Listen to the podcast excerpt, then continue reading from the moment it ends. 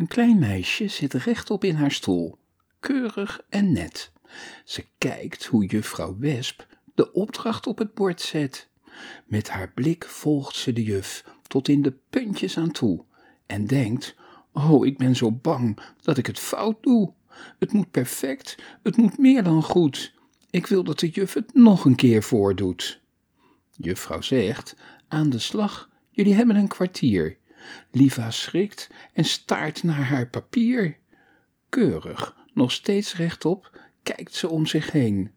Ze zijn allemaal ijverig bezig, echt iedereen. De cijfers dansen. Is dit nu een tien of een elf? Liva begint te praten tegen zichzelf. Ik kan het niet, ik haal vast een nul. Kom op zeg, doe je best, geen flauwe kul. Hoe strenger ze wordt, hoe meer ze beeft. Het is net alsof de pen in haar handen leeft. De juffrouw komt haar kant op en kijkt Liva aan. Hé, hey, waarom zie ik nog niets op je blaadje staan? Liva wil niet huilen, dus Liva lacht. Juf, de vragen zijn heel anders dan ik dacht. Lieve Liva, ik weet wat je bedoelt.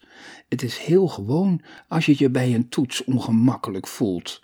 Je mag de spanning ook best wel merken, maar zonder zuurstof kunnen je hersens niet werken. Liva slaakt een diepe zucht en neemt een grote hap met nieuwe lucht. Ze kijkt naar haar papier, nog een keer. Kijk, de cijfers doen zo raar niet meer.